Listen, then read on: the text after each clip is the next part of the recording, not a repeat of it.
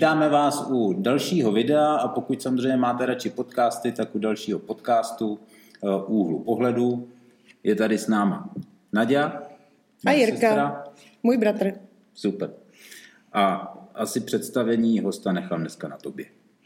Dobře. Eh, já bych ráda představila tady pana Jiřího Rámeše, který je majitelem umělecké agentury, zároveň sportovní Arabela. A Jiřík, to je taková krásná věc, je zároveň manažerem filmových zvířat, je to tak? Ano, je. Takže já tě kostce, vítám, Jiříku. V kostce to. Jejdo, děkuji za Na to pozvání. se těším. To, to, děkuji za pozvání. Téma, to mě strašně zajímá. To tu budeme do zítřka. no, tak budeme. je to tady hezký. Já asi bych měl začít mojí obligátní otázkou. Řekni. Protože tak tomuhle pořadu prostě patří. A já vím, že hodně lidí má hodně různý sny, když jsou malými dětmi, včetně mě. Každý si představuje ten svůj život nějak a pak třeba nás to odvede někam úplně jinak, jinam. Eh, co ty si chtěl být, když jsi byl malý dítě? Tak u mě to bylo velice jednoduché. Já jsem vyrůstal v Roudnici nad Labem. Můj děda měl zahradu u Roudnického svazarmovského letiště. V té době fungovaly svazarmy. No a takže na snadě viděl jsem letadla, viděl jsem parašutisty, tak jsem tam vždycky tak seděl a v duchu jsem si jako malý říkal, jej, já bych chtěl být pilotem nebo parašutistou. Nejlépe obojí. No a vyšlo mi to na půl. Padákem jsem skákal, letadlem jsem lítal, ale nikoli jako pilot, ale u letectva jsem jako voják sloužil drahnou řádku let. Mimochodem kousek od tohohle krásného prostředí na žateckém vojenském letišti. Ale sloužil jsem na navigačních systémech, takže jsem přicházel do styku se vším, co se týčalo, týkalo odletu a příletu vojenských stíhaček na letiště. Takže se mi to splnilo na půl a já jsem spokojený s tím, jak to bylo. Takže Pilotem ty... jsem se nestal, občas si jdu zalítat, ale mám kamarády, kteří vlastní vrtulníky, tak s nimi si jdu občas zalítat, hmm. jenom takový ten adrenalin, podívat se na tu naši krásnou zemi z výšky, hmm. což je krásný pohled. Někdo říká, z, po, z konského hřbetu je nejlepší pohled. Tady to je o trochu výše a ten pohled je opravdu nádherný. A já chodím lítat Robinsonem 44, kdo ho zná, tak je to prosklený vrtulník, takže nádherný výhled. No, vždycky si popovídáme s pilotem, to je, což je kamarád, vzpomínáme, no je to krásný. No. Takže si tahle prodlužuju vlastně ten svůj život, když jsem sloužil u letectva, teď už 20 let tam nejsem, ale jsem i ve svazu letců České republiky, můžeme se pak bavit i třeba o muzeu, které máme hmm. v Žaci. No, takže prodlužuju si ten svůj život, který jsem strávil u letectva, zároveň trochu to přání z toho dětství, já jsem spokojený. Takže jsi šel studovat rovnou teda? Šel jsem, šel jsem studovat, nejdřív jsem vystudoval gymnázium, jelikož jsem z Roudnice, tak gymnázium Josefa Junkmana v Litoměřicích, což byla všeobecná průprava na vysokou školu. A potom jsem nastoupil na Vysokou vojenskou leteckou školu do Košic, kde jsem absolvoval ten svůj obor, který se týká toho navádění letadel, ať to byly lokační, radiotechnické, navigační, světlotechnické prostředky. No a první můj nástup byl právě umístěnka po vysoké škole tady na letiště. Na bývalé vojenské letiště do Žace a tam jsem strávil krásné vlastně roky. Říkal, že uh, si byl ten, který zajistil, že se ty letadla nahoře nesrazejí. Ne, ne, ne. Já jsem byl ten, který eh, vlastně zabezpečoval to, že letadlo, když odlítávalo, tak jsem vlastně zodpovídal za to pozemní spojení s tím letadlem a když se letadlo vrátilo, to už naváděli někde jinde, to byly mm-hmm. letovodi a my jsme zase to letadlo z určitého prostoru navedli na přistání. To znamená, aby pilot viděl, že je osvětlená dráha, aby měl eh, na přístrojích, že prolít blížnou dálnou, to jsou vlastně vojenské termíny, to jsou ty navigační systémy eh, v blízkosti letiště, aby řídící přistání ho viděl na svém lokátoru a vlastně tady ty prostředky všechny vedle mě eh, pode mě patřili. No a já jsem seděl při lítání na věži jako dozor vedle řídícího lítání, což byl aktivní pilot, špičkový, vždycky ten nejzkušenější. A já jsem seděl vedle a zodpovídal jsem, že všechny tyto systémy jsou v provozu a že spolehlivě toho pilota jak odvedou, tak přivedou zpátky mm-hmm. na mateřské letiště. To je jako Ve velmi zodpovědná funkce. Je, ale... Je to, je to náročný na je, psychiku? No, tak samozřejmě je to adrenalin. Aha. Je to adrenalin a vždycky to byl adrenalin, protože tam se chyby neodpouští. Mm-hmm. Akor ty piloti, že jo, ty tam jsou sami nahoře, ale jsou to krásné vzpomínky. Krásné mm. vzpomínky a mm. jsem hrozně rád, že jsem se tohodle procesu u letectva mohl zúčastnit. A samozřejmě mi zůstalo mraky a mraky kamarádů, protože tam jsme si nehráli na vojáky, nadřízený, podřízený, tam šlo o to, aby to, co vzlítne, zase se v pořádku vrátilo. Mm. Takže kamarádství, soudržnost, no jsme kamarádi do dneška. A museli jste si věřit hodně. Samozřejmě, mm. samozřejmě, mm. samozřejmě. Uh, Jiříku, když teda si dělal tuhle tu práci tady na letišti v Žadci, eh, ty jsi skončil na tom letišti ve chvíli, kdy se teda rušilo letiště? Já jsem skončil o trochu dříve, protože už bylo jasno, že ty letiště kolem toho roku 89 a poté, že některá letiště budou zrušena. Mm-hmm. To byly politické rozhodnutí, což nám nepřísluší nikomu komentovat. A potom jsem ještě hodně let pokračoval v armádě, ale pokračoval jsem u jedné složky a o ty já moc mluvit nesmím. Jasně, v pořádku. neradi bychom to by tady... mě zavřeli. Ano, ano, to, to bychom no. neradi. No a tady, jaký byly tvoje další kroky, teda, když jsi skončil takhle? Když jsem skončil u armády, myslíš? Aha. No, další kroky byly, já jsem eh, vlastně od jak živá tíhnul ke sportu. Od mládí vyrůstal jsem v Roudnici, Konkrétně dneska už je to Roudnice, dřív to byla čtvrt podlusky, tam, tam mám do dneška taky mraky kamarádů, tam jsem začal s fotbalem, samozřejmě roky přibývaly, pak jsem hrál ještě tady na Žatecku fotbal, no dal jsem se na trenéřinu, protože jsem chtěl u fotbalu zůstat. A vlastně já jsem eh, sloužil u armády do roku 2002, do konce roku, a už jsem měl v té době vlastně trenerskou licenci. Mm-hmm. A jeden z manšaftů, který jsem trénoval, tak byla žatecká Dukla. Dříve ty nejlepší vojáci, to je spíš pro pamětníky, ty mladí už to vědět nebudou, ale ti nejlepší vojáci se stahovali do těch vojenských dukel a tam měli určitý uvolněný režim směrem k tomu sportu. Eh, Žatecká Dukla byla jedna, jedna z nich, kdy se se tu dokonce hrávala třetí liga.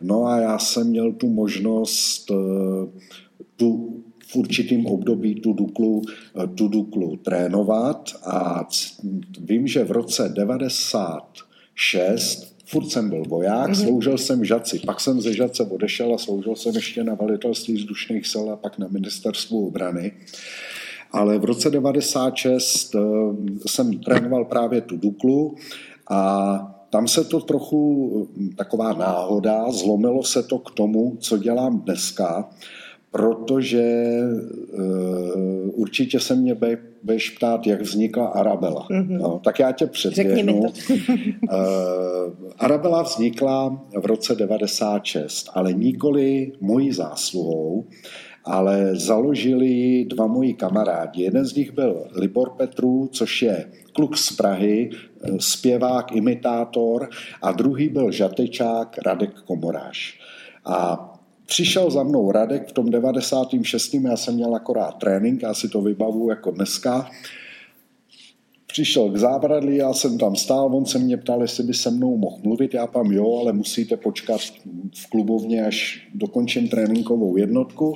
Skončil jsem, přišli, dali jsme si kafe v klubovně, já pám, co potřebujete. A on pán, no víte, my jsme založili s Liborem Petru Arabela tým. A já pám, a co to je? Já jsem to neznal. Mm-hmm. A on říkal, no to jsou herci a zpěváci. Já mám, takže to je Amfora. Tě Amfora byla v té době, že jo, Petr Salava, ty byli v té době známí už 20 let, to je nejslavnější jakoby tým. A on říká, ne, Arabela tým.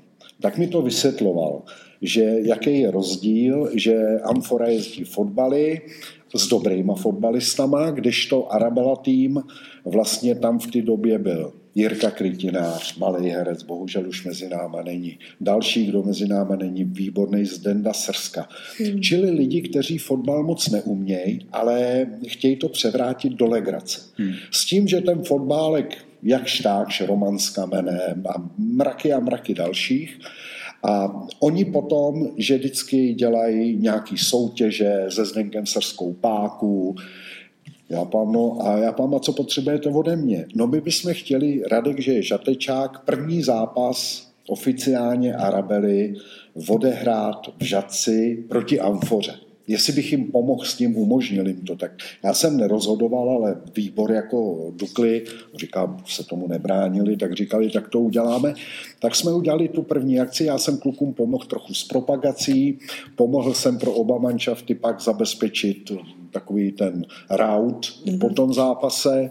Kuci mě oslovili, jestli by jsem třeba s nima nechtěl jezdit jako manažer nebo vedoucí mužstva, já jsem byl bohužel v té době voják, zároveň trenér a u ty Dukly to bylo tak, jeden den jsem měl v sobotu zápas, v neděli už jsem se jel podívat někam na soupeře dalšího, takže mimo sezónu jsem s nima začal jezdit, potom jsme hráli někde v Liberci a v Liberci. Prohra, to byla taky náhoda. Prohrávali jsme 2-0 a oni občas jezdili i fotbalisti Karol Dobijáš, Tonda Panenka, Dušan Herda, vlastně mistři Evropy ze 76. z Bělehradu. A kluci tam v poločase prohrávali 2-0 a něco mi tam to, a já jsem na Karla Dobijáše nadával, ne nadával, ale vyčítal hercům, že nic nehrajou a pan Karle, ale Oni ty herci to neumějí, ty pak budou vystupovat, ale ty jako mistr Evropy by si měl mít kecat a víc běhat a jít jim trochu příkladem. A veď si taky chytrý, tak pojď hrať. Já tam nemám kopačky. Tak mi učili kopačky a já jsem druhý poločas dával dva góly a vyrovnal jsem. A skončilo to 2-2, pohoda. Karolko za mnou přišel a povedal, ty věž hrať fotbal. A no trochu, tak běž i hrát. Tak jsem postupně začali hrát a jezdil jsem, jak to byla krásná parta, kluci to měli dobře, dobře ošéfovaný všechno, no ale každý měl svoje zaměstnání, takže oni tolik toho času neměli. A já jsem pak v roce 2002 eh, vlastně odešel do civilu a říkám si, co budu dělat. No tak říkám, kuci, tak mi to nechte, já se s tím pohraju a zkusím z toho něco udělat. No, tak mi postoupili ty práva na to jméno a tohle. No a já jsem začal postupně ty fotbaly dělat, ale bohužel neměl jsem kontakty, neměl jsem nic, tak první rok jsem udělal čtyři akce, ale spíš jsem se rozkoukával. No a pak další rok zase o trochu víc, no a v roce 2019 už jsem jich udělal 190. Hmm. No a nejenom fotbaly. Teď za mnou chodili klienti. My jsme někde byli, pane Rámeš, a děláte třeba dětský dny, pořady pro děti, tak jsem k tomu přidával pořady pro děti. Pak jsme vymysleli ty talk show ve třech, ve čtyřech lidech.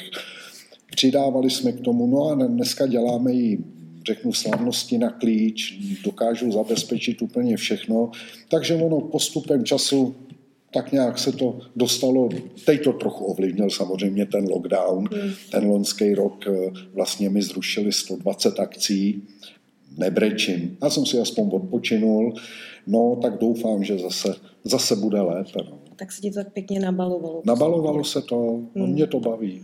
No mě baví ta spolupráce s tebou, protože my teda tady děláme plesy a, Krásný plesy. a Jiřík je vždycky ten, kdo nám teda dohazuje ty umělce, ty známé tváře. A, a je pravda, že ta spolupráce s ním je naprosto spolehlivá. A vyprávíš prostě anekdoty, který dneska mám Vypráví zakázaný. dneska ne, ano. Dneska ne. A já jsem viděl na tvém Facebooku teda i Tigra. Uh, ano, to už, jak... byl, už byl na plesu tu, Tigra? Ne, nebyl, nebyl, nebyl, ale měli jsme tu medvěda. Medvěda? No, no, no. Toho jsme tu měli. Uh, ty zvířátka nejsou moje.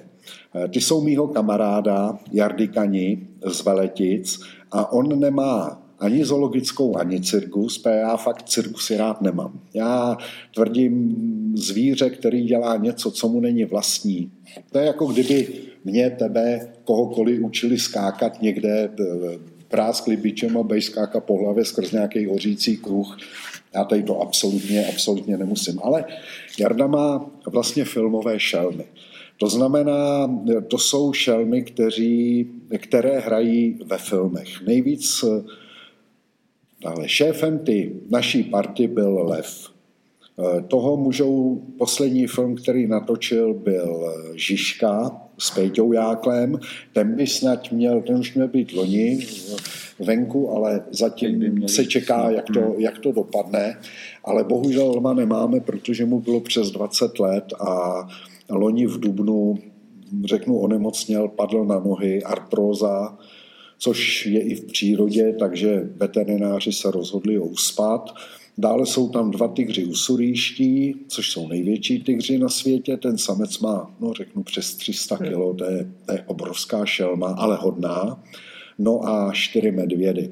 A s tím Hugem, s tím medvědem, s tím mladším, on má 7 let, 450 kg, tak do loňského roku jsme s ním dětský dny a hodně filmů. Po celé Evropě jsme jezdili, takže eh, vlastně loni, loni to celé skončilo, teď nevíme, jak to bude, protože eh, je mu sedm let, přehoupl se do toho dospělého věku, teď dlouho nepracoval, Uvidíme, uvidíme, co bude dál, ale dětské dny už určitě s ním jezdit nebudeme, protože je to obrovská šelma a nechceme riskovat. Takže možná na procházky to oni chodějí, mají se dobře, oni mají bazény, ty šelmy, chodím tam k ním často, hladím je, ale ty jsi mi říkal, jak jsi tam dneska byl, jak tě Dneska vítali. jsem tam byl, no. Medvíci mě vítali, hmm. skákali, když mě viděli ty mladí. To je musíš jít pohladit hmm. a, a vždycky pampelišku utrhnu. Jsou bíložravci, tady ti medvědi jsou medvědi hnědí, karpačtí,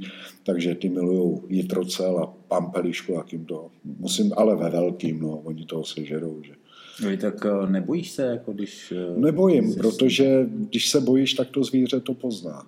Takže, ale ty zvířátka mě znají od malička. I ty tygři, i ty medvíci, takže od lahve vlastně a, a člověk je s nima často a mají se tam dobře, takže oni, když člověk neublíží jim, oni nemají důvod ublížit tobě.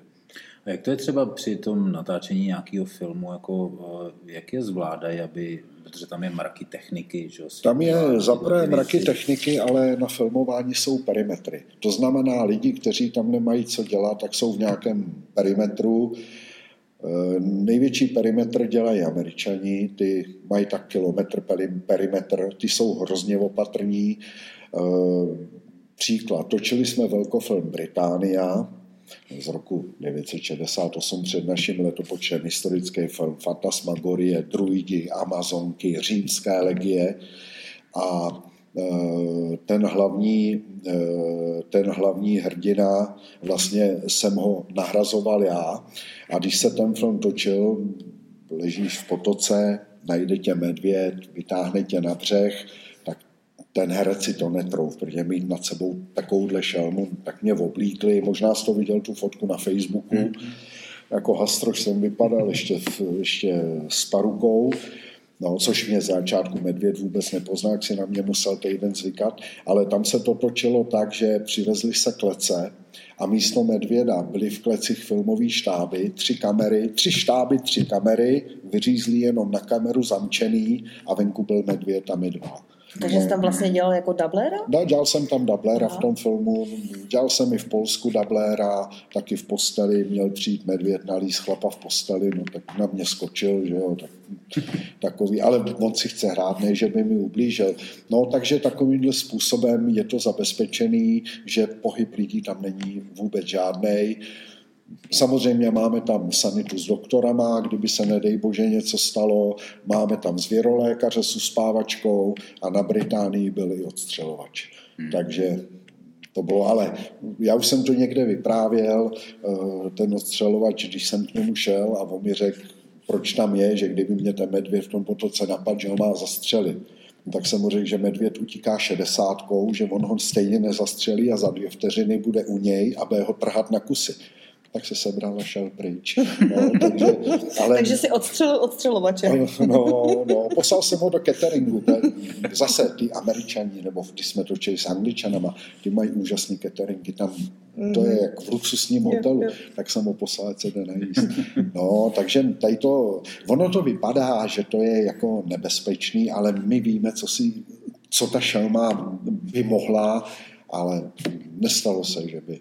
Vypadá to někdy hrůzostrašně, Aha. ale pro nás ne. Spíš pro ty filmaře, ale my z toho máme srandu. Jo. A tyhle ty v těch filmech teda hrál Hugo? Hugo, jo. Hugo, no. Ten hrál i v bratislavském seriálu Zoo, taky tam byl s Táňou Pauhofovou, ta ho krmila z ruky. Hmm, Stál hmm. vedle ní v pleci hmm. a on je hodnej, on je hodnej, tomu stačí piškoty a ten by s tebou šel domů. Jo, to jsem viděla no, tady na piškotech, které jako vydržel docela dlouhou dobu. Hrál v seriálu Hotel, hodně jsme hodně jezdíme do Polska, nebo jezdili jsme, teď zatím ne, Slovensko, byli jsme v Itálii, byli jsme v Německu, já jsem vlastně díky těm šelmám poznal Evropu, ale já znám akorát penzion a plac a cestu domů. No. Hmm. A tam a se můžeš... střídáme, takže polovinu prospím. Jako. A můžeš prozradit třeba eh, v tom Žižkově, jako co, o co půjde, nebo co tam ty zmíníte? No, jaký já, my když točíme filmy, tak my nikdy neznáme synopsi toho filmu. My nevíme, o čem ten film bude. My víme, co ten medvěd v jakém obraze má udělat.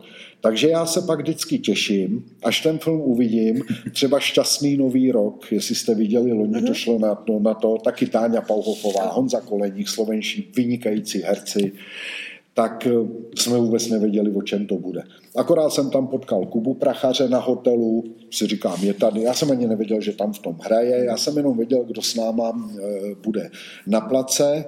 A, e, takže u toho Žižky Vím, že eh, má trhat lidi. Někde v podzemí Náš míru milovný Hugo. Náš, ne Hugo, Lev, to byl, jo, Leo, Lev, aha, to byl Leonek. Takže nám dali domů eh, vlastně figurínu a my jsme ho učili, jako by skákal na tu figurínu, většinou za tou figurínou se mi držel. Já tu figurínu, on na mě nemohl ale od té doby já jsem nemohl Leonovi, protože on si furt myslel, že mm-hmm. budeme točit film, mm-hmm. ale byl to, byl to jeho poslední film, takže nepovím, o čem to bylo. Říkali mi kuci od Petra Jákla, že to je úžasný, že to je úžasně sestříhaný, sám jsem na to zvědav, neviděl jsem ani trailer, neviděl jsem nic, takže Já nevím. jsem slyšel rozhovor s ním vlastně o tom natáčení, no. tak o tom hodně dlouze vypráví, že se snažil udělat to opravdu jako dá se říct hollywoodsky. A to on umí, a to on umí, Petr. Přece jenom zná ty lidi, no, no, no. takže jsem na to hodně zvědavý. No. Doufám, to jsme všichni. Že brzy to v kine ano. bude. Mělo no, já to... rozhodně už mám rozhodnuto, vím, kdo tam pro mě bude hrát hlavní roli. Jako. No jasně. No. No. je to Leonek. In memoriam ještě navíc. No, ani nevím, co z toho použil, z těch záběrů. Hmm. A točilo se to, já už jsem zapomněl i na kterým hradě. Tuším, na dvou hradech se to točilo v takovém podzemí, bylo takový ponurý, oběhaly tam ty postavy, ale víc nevím. Nevím, já hmm. se nikdy, já se pak podívám. Necháme a, se překvapit ano, všichni, ano, to bude ano, fajn. Ano, ano. Uh, Jiříku, já mám pro tebe takovou otázku. Ty jsi říkal, že je pro tebe taková jakoby nejtěžší. Kdo tě v životě nejvíc inspiroval? No, to je opravdu ale těžká otázka. Já bych spíš řekl, kdo mě sformoval. Uh-huh to byli moji rodiče. A hlavně můj táta, který byl kovář, takže on nebyl žádný psycholog. Když jsem něco vyvedl, tak mě jednou fackou srovnal mantru a byl klid. Jo, takže, ale doopravdy rodiče, já jsem nevyrůstal v nějakých, spíš v těch chudších podmínkách, že jo, v těch 60. 70.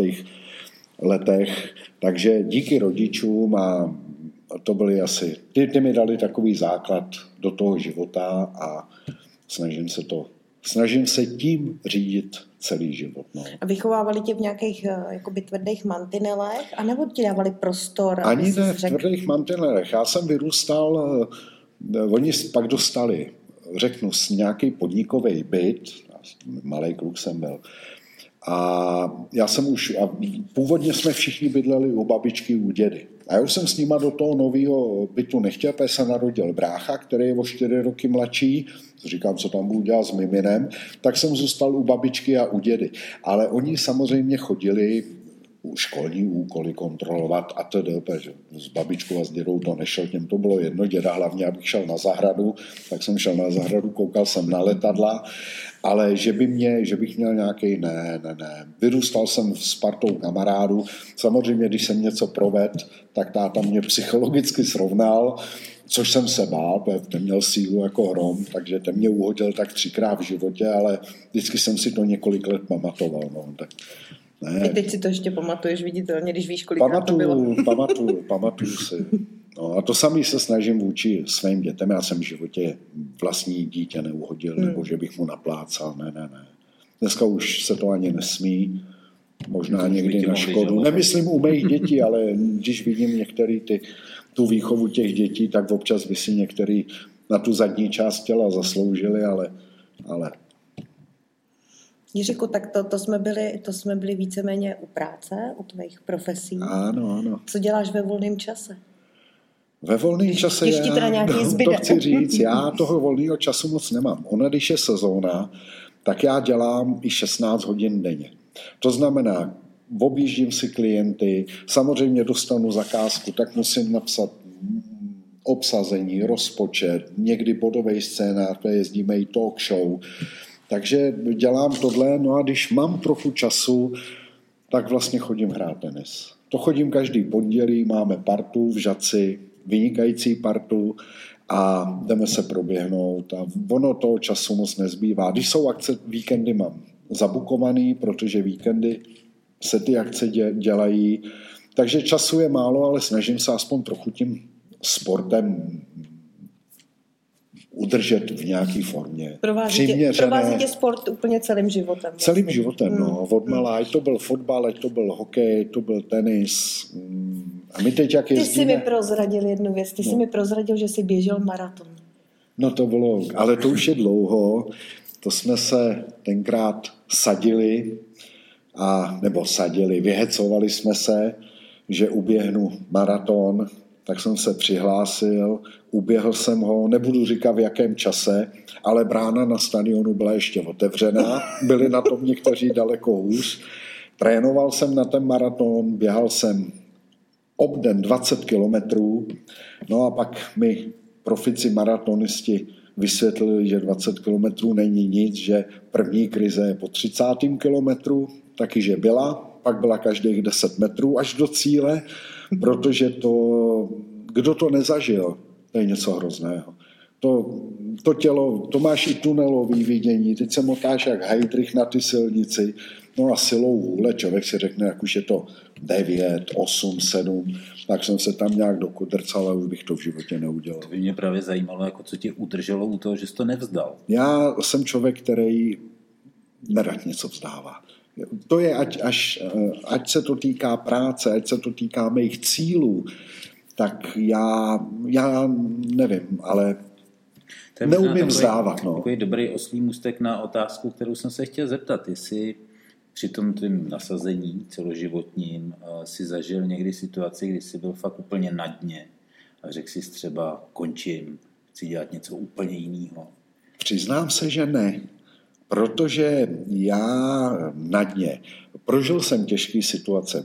Může se stát, nebo několikrát se mi stalo, odjížděli jsme někam, jezdíme hrát ty fotbaly k těm klientům. A teď já dopředu zabezpečím nominaci, oni si udělají plagátky a teď ty lidi se těší na konkrétní herce, zpěváky, sportovce, kteří tam vystoupějí. Párkrát se mi stalo, jsme odjížděli v sobotu ráno v 8 hodin a v půl osmí mi zavolá dotyčná osoba, řekne, promiň, já jet nemůžu z těch a z těch důvodů, ať jsou to objektivní nebo subjektivní, ale já už s tím v tu chvíli nic neudělám. Hmm. Tak to jsou takové situace, když pak přijedu ke klientovi, párkrát se mi stane, že na poslední chvíli ještě díky těm kontaktům, který mám a šířce toho kádru, tak někoho ještě vytáhnu z postele. Ale kolikrát se mi stane, že přijedu bez toho dotyčného a lidi řeknou, no vidíš, zrovna na něj se tady těšilo, řeknu 50 lidí. Nejde o to, pak samozřejmě vrátím, ponížím tu částku těch peněz, ale stát se to může, já se cítím proviněle, i když za to nemůžu. Ale to jsou jediný takový problémy, eh, které můžou nastat ale já nejsem člověk, který by si stavil vzdušné zámky. Já tu agenturu buduju i v současné době, pořád se snažím ji někam poposouvat, i když si myslím, nebo řada lidí mi říká, že už jsem asi vrcholu dosáhl, ale já furt koukám směrem dopředu, jak bych ještě tohle vylepšil, o co bych to vylepšil, aby i ten klient eh, měl třeba širší portfolium na výběr, protože jsou obce města, pro které dělám 8-10 akcí ročně a třeba 15 let v kuse. Nemůžu jim tam dávat ti sam, ty samé hmm. účinkující, ty samé programy, tak se to furt snažím vylepšovat. No, daří se zatím, no, ale... Takže se ti nikdy nestalo, že jsi měl třeba právě nějakou vizi, nějaký projekt, hmm, kde by ne. ti někdo řekl, nebo hodil ne, ne, klacky ne. pod nohy, to nejde. Ne, no, kdyby mi tohle někdo řekl, může se to stát, že třeba bych vymyslel projekt a ten dotyčný, chtěl jsem do toho někoho zakomponovat a on mi řekl, ale já do toho nejdu. Ale to se klienti nedozvědí, protože to je všechno v, pří, jakoby v přípravě. Hmm tak možná se mi to jednou, dvakrát stalo, že jsem vymyslel a pak jsem sám si uvědomil, říkám, to je blbost, proč tohle. Ale směrem na venek, že bych něco někde slíbil a nesplnil, doopravdy za těch x let se mi tohle nestalo. Ale říkám, já jsem velice opatrný tady v tom, já jenom slíbím, co vím, že stoprocentně splním.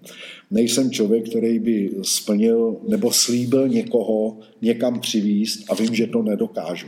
Řeknu na rovinu, promiňte, ale tohle člověka já nedokážu ovlivnit, aby jsem k vám přijel, notabene ještě za tu částku, hmm, kterou vy na to máte vyčleněnou. Říkám to naprosto na rovinu a myslím, že i ty klienti to ode mě berou a zatím, zatím řeknu, že jsem spokojený s tím, jak ta agentura pokračuje, i když ten lockdown nám do toho teď trochu hodil vidle, no ale to hodil všem, nejenom mě, to plno hmm. lidí mělo s tím problémy a nám tam hlavně chybí ty sociální kontakty. Během toho lockdownu jsme nikam nesměli a my jsme zvyklí dělat radost lidem, být mezi lidma.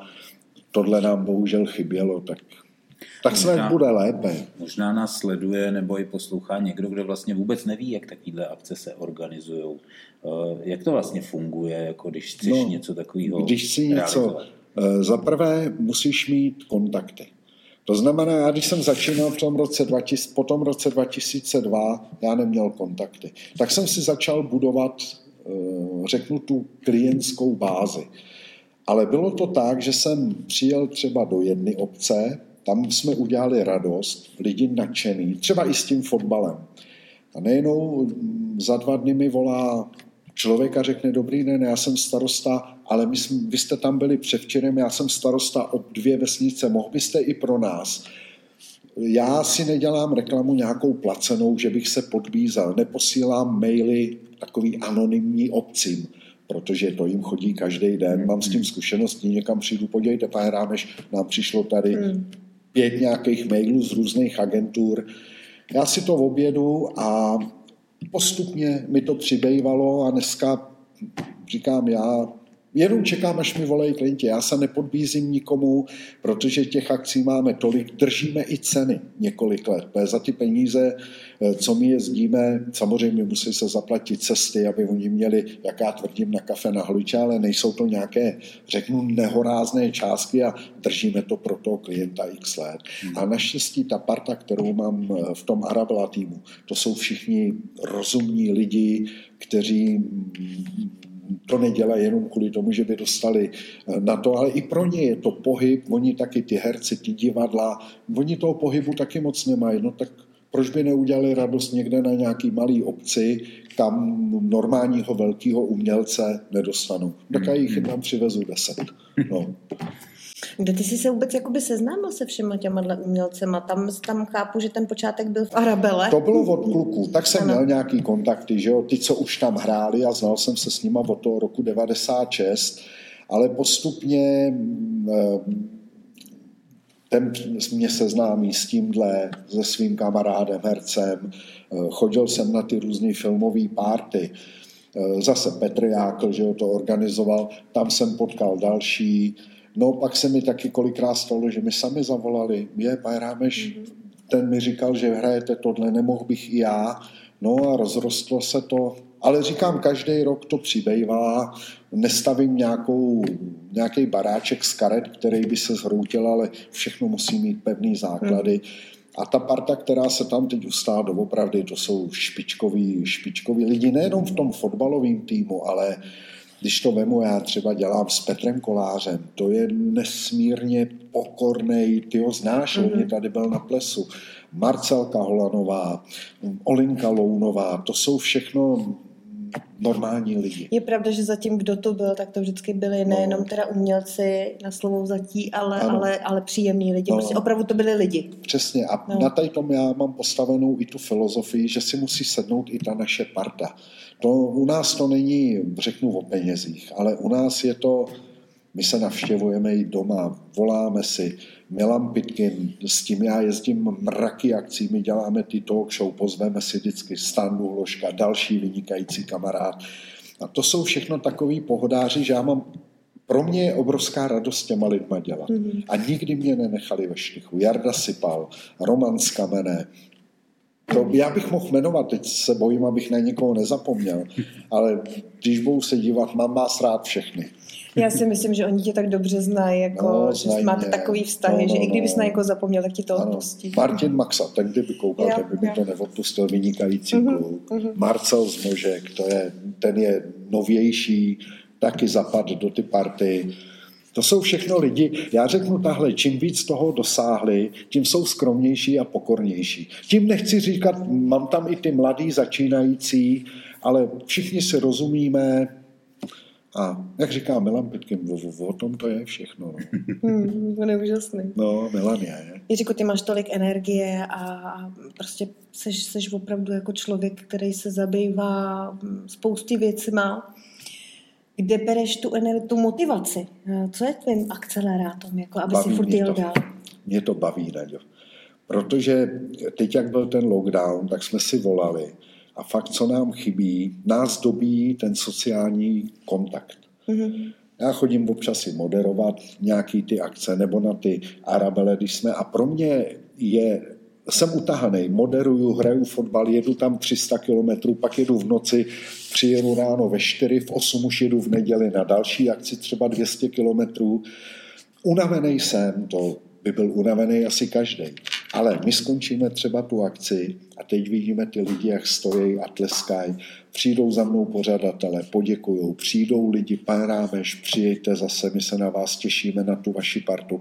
A v tu chvíli ta únava jde bokem. Mm-hmm. Protože ti to tak dobije baterky. Mm-hmm. No, to je, to, to je takový ten stimul. No jo, a navíc v mým věku já už bych mohl sedět v žaci u vohře a krmit labutě. To se mi nechce, Naďo, ještě. ještě tu chvilenku chci vydržet. Jak říkal pan Kemra, aspoň od švestek do švestek, víš. Švestky budou až na podzim, tak ještě teď přes léto něco uděláme. Tomu, tomu, tomu rozumím, já to mám podobně, taky, no. taky mi stačí ty rozzářený no lidský ty to oči. vidíš, když zpíváš, hmm. že jo, a hmm. teď vidíš ty lidi, jak se baví, no tak ze sebe vydáš úplně všechno. I když jo. druhý den, to už nikdo nevidí, že padneš a ležíš jo, celý den. hodinová cesta domů je ti taky ano, potom vlastně ano, jako ano. jedno. Hmm, no. Stojí to za to, to je pravda. Takže je to, je, jsou to ty lidi. Já potřebuji být mezi lidma a, a necítím se, když jsem už teda no starý. Já jsem mladý, ale už dlouho. Ale necítím, ale to každý vidí ale na kameře, že pamatuju ještě Žižku, Žižku s dvouma já očima. Já než ty. Jako, no to bych neřekl, kdybych měl vlasy, tak... ale ne, ale říkám, ty lidi, já to dělám kvůli lidem, ještě se necítím tak opotřebovaný, abych seděl doma, koukal na televizi nebo z okna. Ne, ne, ne. Potřebuji furt něco dělat. Člověk si tak prodlužuje život. A děláš to dobře, můžu to sama no, jako potvrdit, že to děláš děkuju, fakt dobře. Jsi milá, Neďo. Snažím se. Máme tady jednu otázku, eh, která jsem zvědavý právě, jaký máš ty na to pohled, protože náš úhled pohledu je po každý jiný. Proto ale... se to jmenuje úhel pohledu. Každý Jasně má tak. ten úhel pohledu jiný. A mě by zajímalo, proč si myslíš, že některý člověk dokáže jakoby, stejně jako ty třeba opravdu jako za tím úspěchem nějakým způsobem mít a dosáhnout ho. Já myslím, že seš úspěšný člověk. A nikdo prostě to, nechci říct jenom nedokáže, ale, ale vzdá to. Ano. Proč myslíš, to je, že to, to je, je? Ale to je otázka opravdu velice, velice složitá. Já už jsem trochu se o tom dneska zmínil. Já začnu sebou. Proč jsem třeba, jak ty říkáš, úspěšný? Já si myslím, že bych mohl být ještě úspěšnější, ale já když něco dělám, já si nepostavím vzdušný zámek. Já si to všechno v hlavě promyslím, jak by to mělo vypadat, co k tomu budu potřebovat, koho k tomu budu potřebovat. Postavím si první stupínek. Ten si ověřím, chvíli na něm se trvám, je to úspěšné, ano, postavím druhý skup. To je jak když, když, když stavíš barák. Někdo chce mít hned první patro a ještě nemá schody. A schody jsou základ, aby člověk do toho prvního patra vylezl. Takže já jdu schůdek po schůdku, všechno si ověřím, zjistím, jestli je to reálné a důležitý je, já nejsem člověk, který by chtěl na všem zbohatnout. Mě tu ta práce baví, ať se to třeba zdá nemusí, ale někdo chce být hned milionář, no a to je jasný, že Potom, když vynechá ty mezistupně, tak se mu to může zbortit celý. Hmm, hmm. Tak, a je to i vo vůli, protože někdo, taky jsem se s tím setkal pár kamarádů, že by chtělo podnikat v tom, v tom, v tom. Říkám, jo, je to zajímavý, udělej to. Ale schořelo to, schořelo to na tom, že byli netrpěliví. Hned chtěli ty schody vyskákat nahoru. To nejde, to nejde říkám, být skromný, být pokorný a postupně od píky postavit si to a ono to vyrostá do nějaké výšky ten barák, ale je pevný. Jo? Není to na nějakých hm, chatrných nohách, ale je to řada, základy. Ano, ano, ale hmm. řada lidí tu trpělivost nemá. Hmm. No, chce to mít rychle, rychle všechno vybudovaný, chce mít rychle peníze. Já nevím, já jsem asi stará škola tady v tom, ale nešel bych do nějakých, eh, mám taky v hlavě něco, nebo měl jsem, zavrch jsem to, že na to ještě není čas, protože nemám ještě postavený ty stupně mezi tím. Hmm, hmm. No, takže si myslím, že to je můj, můj pohled. Já myslím, no. že to není starou školou, že to je zákon. To tak prostě no, možná je. i zkušenostma. No, možná já i jsem rád, že to takhle říkáš. No. Já jsem teď nedávno slyšel takový zajímavý příměr k tomuhle, že vlastně, když se staví dneska třeba obchodní centrum, tak eh, víc jak rok eh, vlastně je jenom jáma a vypadá to, jako když se tam nic neděje.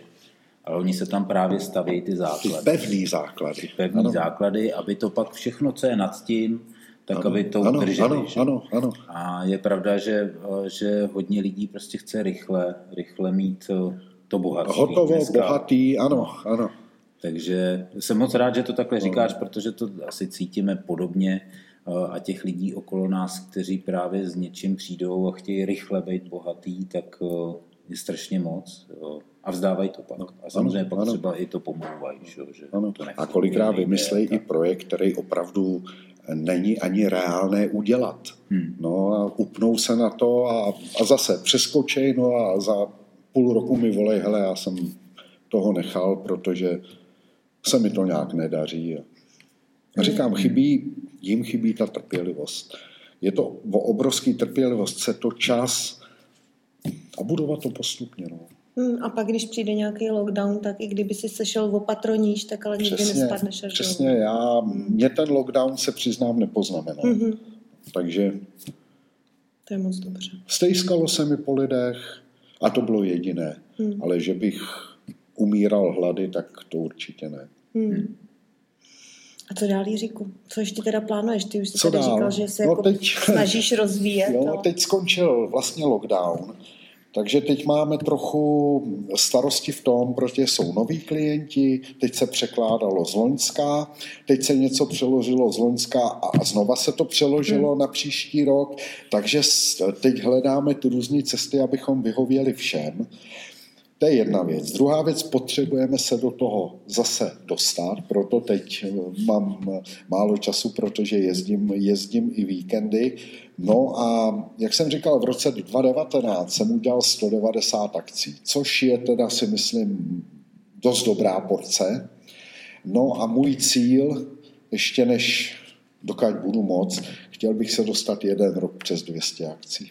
To je takový můj cíl, ale postupně si to připravuji a věřím tomu, že to dosáhnu, jestli to bude za rok, za dva, tak uvidím. No to zvládneš, já to vím, že jo. Hmm. Tak to ti děkuju.